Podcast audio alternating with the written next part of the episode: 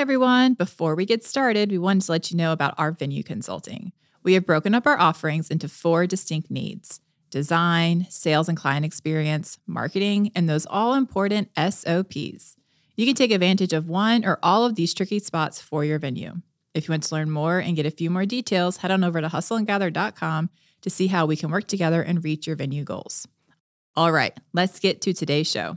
I don't really believe in just luck. You know, like I believe in uh, opportunity and then your readiness to accept that opportunity. And together that forms luck. When that opportunity and your ability to accept that opportunity happen at the right moment, it feels very lucky.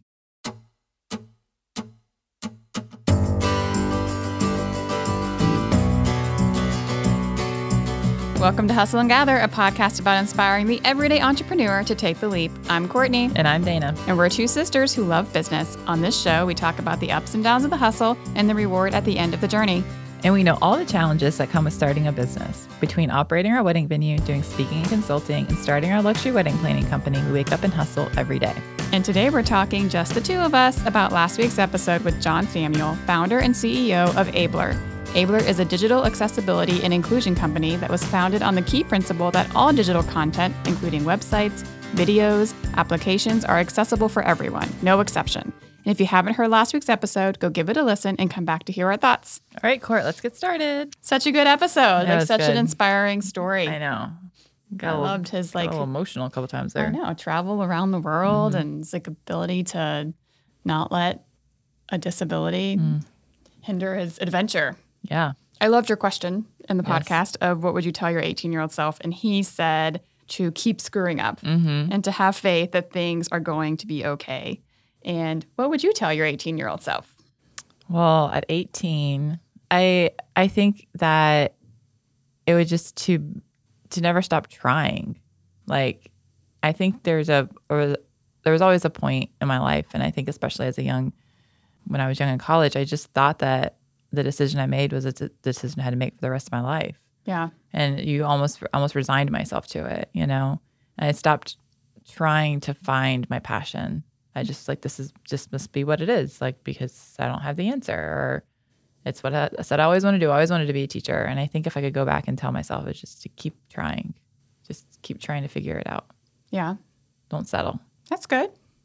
Just keep moving forward keep making mistakes. yeah, I guess it's, it's similarly similar. Yeah.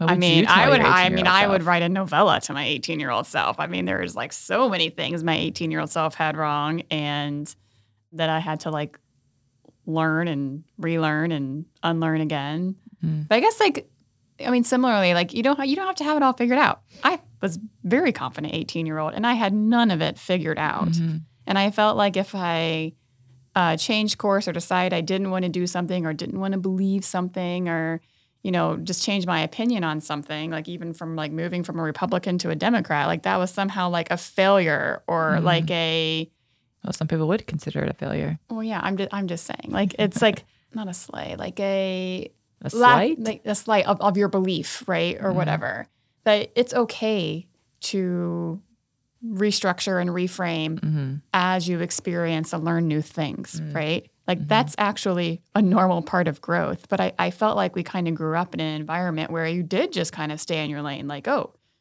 you're going to be a mechanic, you're going to be a mechanic for your whole life. You're going to be, I don't know, a computer engineer, you're going to be a computer engineer your whole life. Like we mm-hmm. didn't really see it modeled for us, people kind of moving in and out of yeah, but path. I, I, I but I think I I think a lot of that too is just that there wasn't. I don't think it was as normal back then either.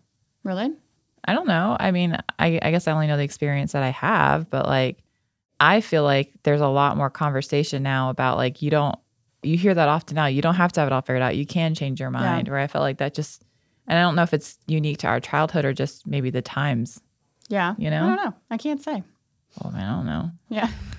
it's only our experience. Right. But yeah, no, I, I, guess just you don't have it all figured out, and it's totally okay to change your mind at any given time. Yeah. And that, I mean, let life shape you. Like, let those experiences well, yeah, shape th- your framework. I think what was really refreshing about him, and even and hit that piece of advice to his 18 year old self, is just to keep messing up, is that there's a lot of times you'd say, well, if I go back and tell myself I wouldn't have made this mistake, or if yeah. I go back and change something, I would. And there are certainly some things I would like pay a lot of money to go back and change because I don't, did not make me a better person. Right. And it was not fun to go through. But the majority of the mistakes in my life, I've come out relatively unscathed and it's who I am.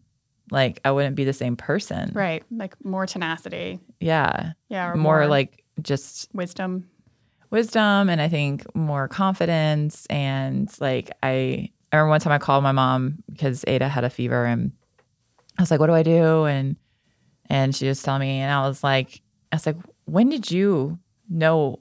Like, when did you start getting? Like, when did you stop calling your mom? Mm-hmm. She's like, I still call my mom.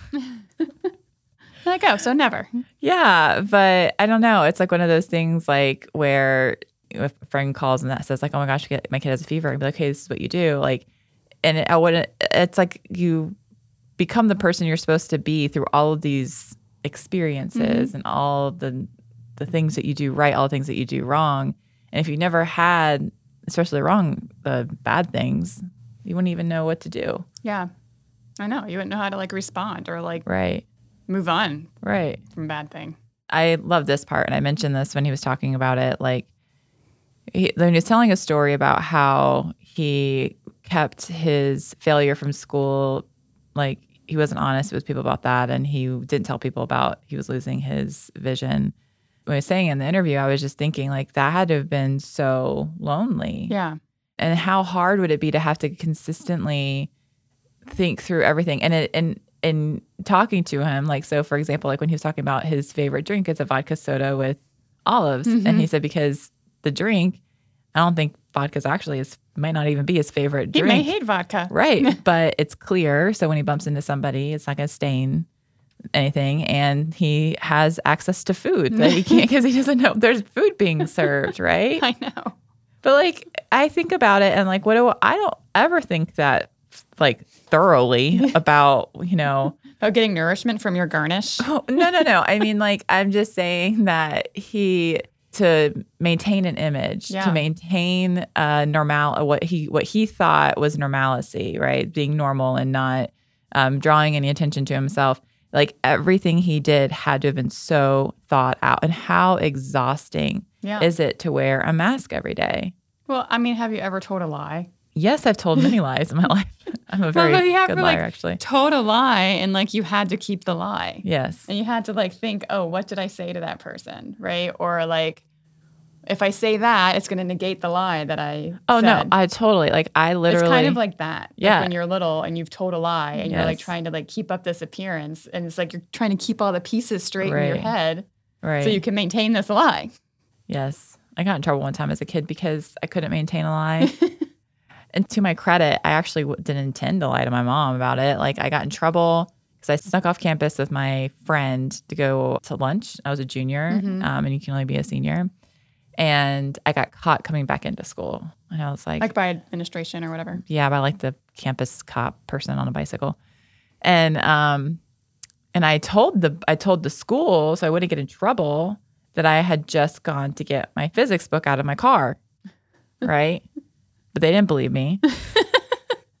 so then I got after school detention, whatever, blah, blah. So, and I had said this lie multiple times to the day. So, like, I was convinced this is what it was. So then they call the house and they call my mom. And I, my mom actually did not give a shit that I did this. Like, she would not have cared. I had no intention of lying to her. But I had told the story so many times that she said, Hey, why do you have after school detention? And I told her the lie, right? So then I was babysitting. She'd call me where I was babysitting. So then I get home that day and I was like, Mom, you're not going to guess what happened to me today. Because I totally forgot that I had told her the story. And I told her that like I got I went off campus for lunch, I got in trouble, got back in, and I have after school detention. And she's she's like, Oh yeah, that's fine. Well then like 10 minutes later, she's like, Wait a minute, you told me a different story earlier. And I was like, I did. but like, so I got in trouble for lying. Like, I was like, but I technically told you the truth. I know. I'm like malicious. See, yes. you got to keep the story straight. But yes, all that to say is I just thought that it had to have been so, so, so exhausting. And when he said that he finally, when he went to his master's program and he like confided in a professor and they kind of almost the professor gave him the freedom to say like be you like be who you are like own this yeah. you know and let, let other people into it into your life because at that point you you would have to imagine there wasn't ha- couldn't have been too many people super super close to him yeah. he was consistently trying to like maintain an image i know but it's like how much more amazing is it? Like everything you've accomplished is made even more amazing oh, by know. the fact that you've done it with this disability. I totally agree. But I, I thought that was it made me think about was there anything in my life? Is there a time when I've had to wear a mask to keep up an image? I don't know. I mean, I think probably like when I was having a hard time in my marriage. Mm-hmm. I mean, mm-hmm. I there's people who are close to me that knew that that was going on, but there wasn't really anybody outside of like my right inner circle that knew that like I was really struggling. Mm-hmm. And I felt like I had to like go into work and put on a happy face and, you know, kind of persevere and get through it. And um, and I think being closed off and not being open about it made that the healing process and that journey so much longer because mm-hmm. there wasn't anyone to like process. I wasn't allowing any outside opinions and right. You know what I mean? It was very limited view. But I, I'd say probably during that time, it was mm-hmm. probably very much a everything's fine. You're like, it is not fine. Things right. are not fine here. Right, right, right. Do you have a time like that? Besides um, like today at this podcast? right. Yeah, I mean, I don't I don't know if it's like me purposely trying to keep up an image necessarily. I, I probably the the most accurate is with family to be truthful. Like when you're around family? When I'm around family. Like when I'm around like like my parents, I definitely act a certain way. Yeah. Um, I maintain a certain image that I feel like I should have in front of them. With like Sam's family, I'm definitely like I'm a totally different person. I'm just like just a different image. oh yeah, it's it is a different image. It's just very much like quiet, like don't have an opinion about anything.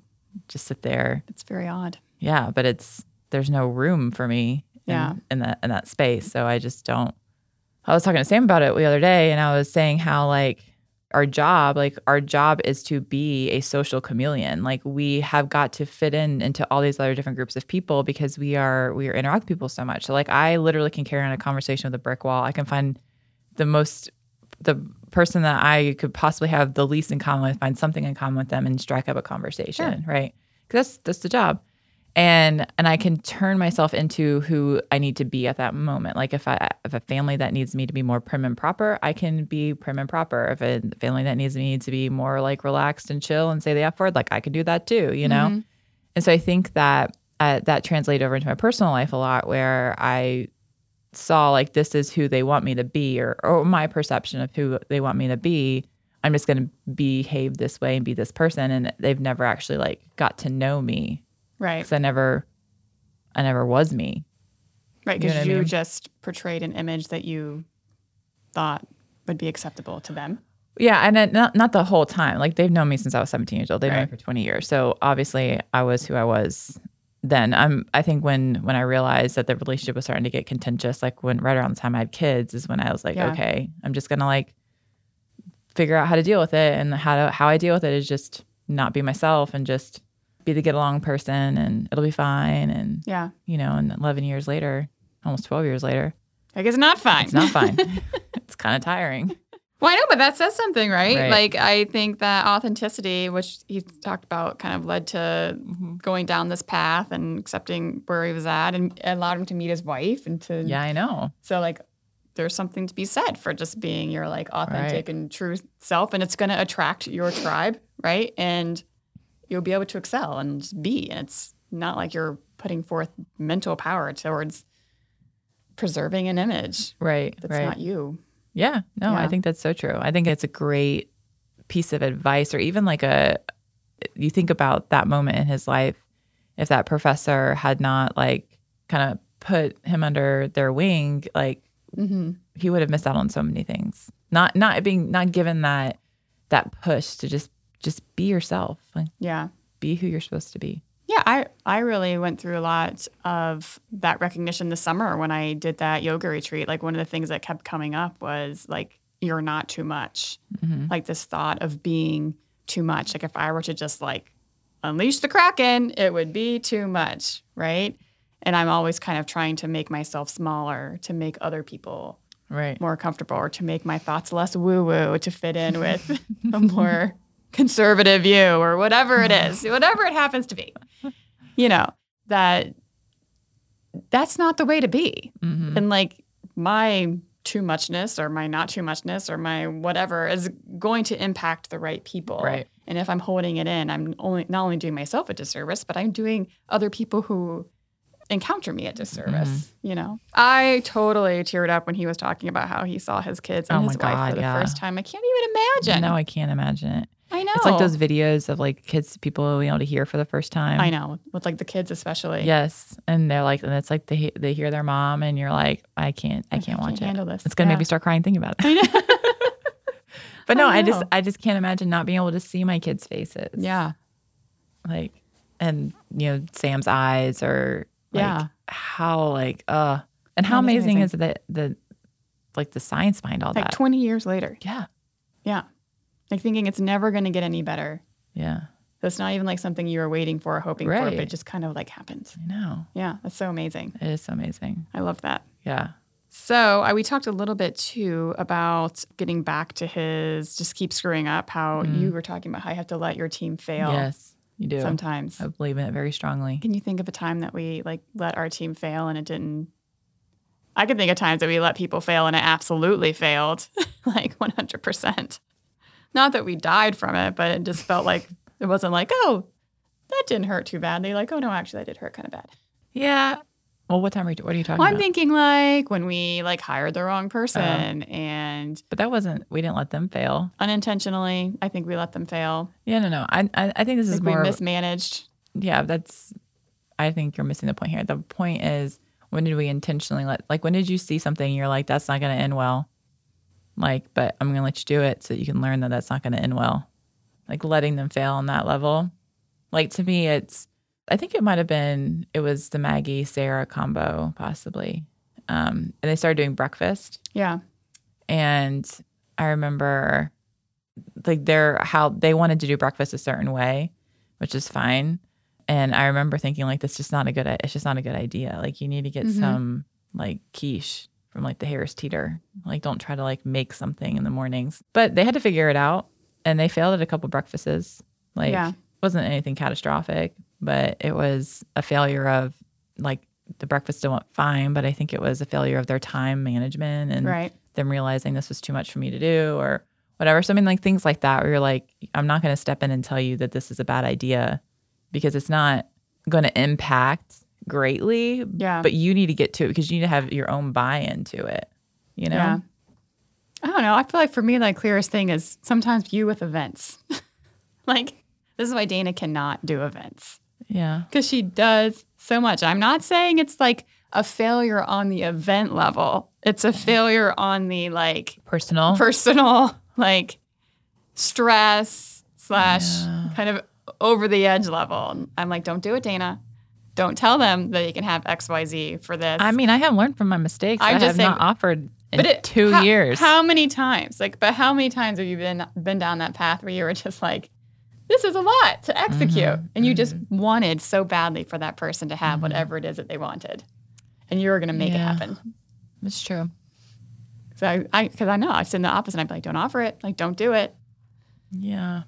You're like, that's going to be fine. I'm just gonna. I'm just gonna. I'm just gonna. Okay. Right.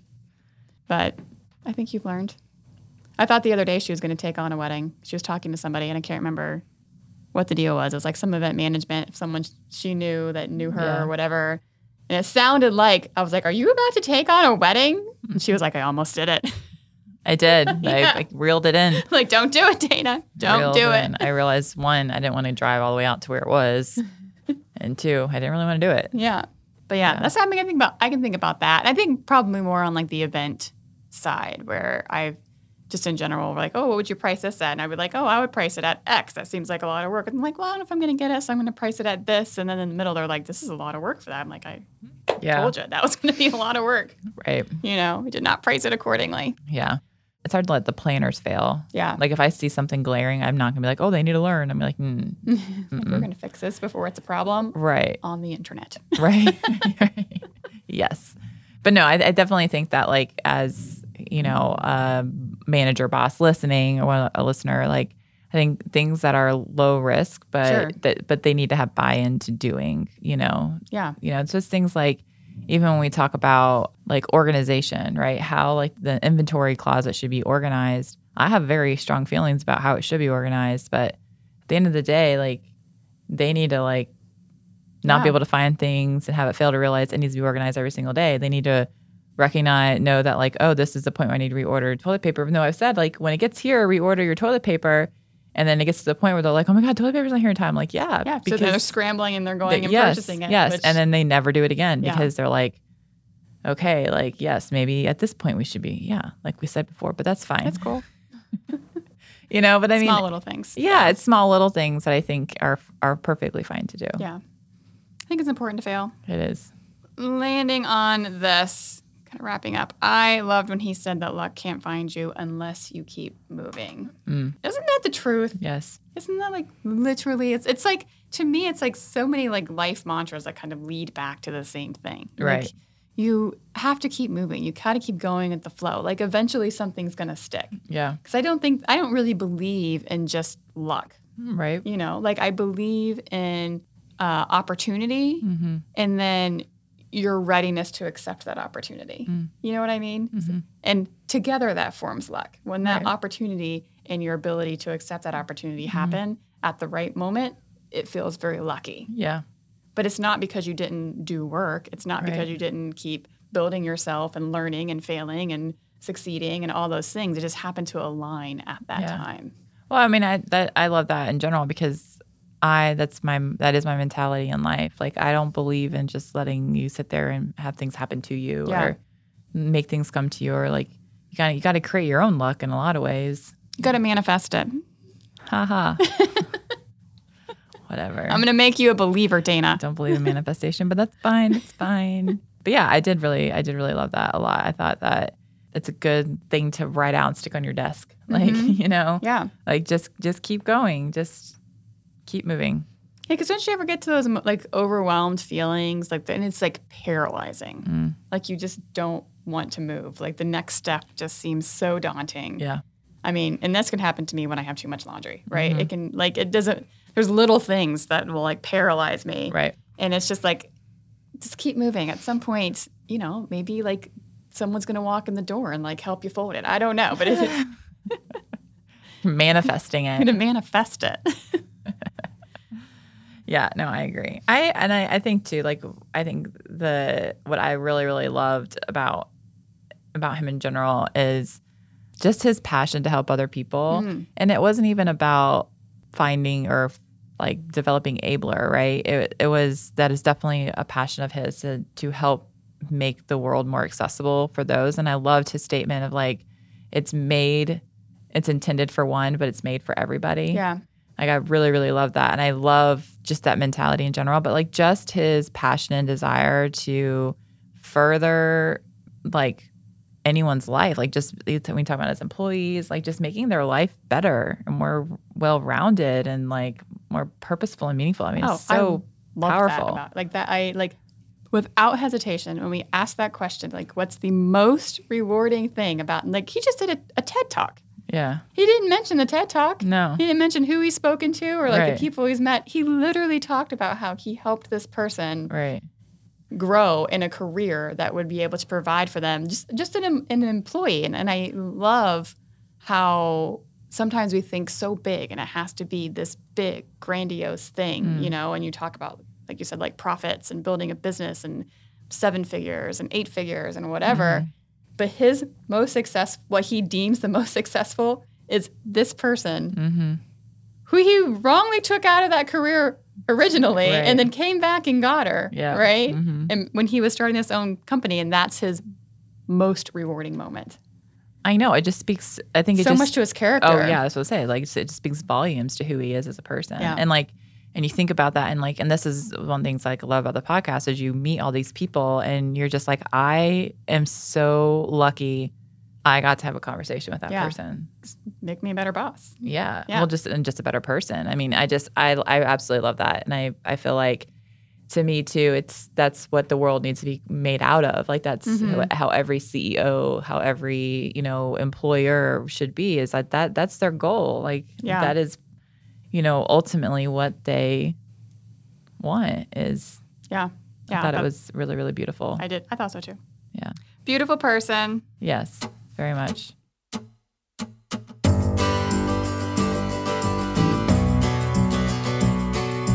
Thanks everyone for gathering with us today to talk about the hustle. For our episode with John, we are drinking a vodka soda with olives, John's go to drink. We hope you'll get a chance to make it this week, and cheers to keep screwing up.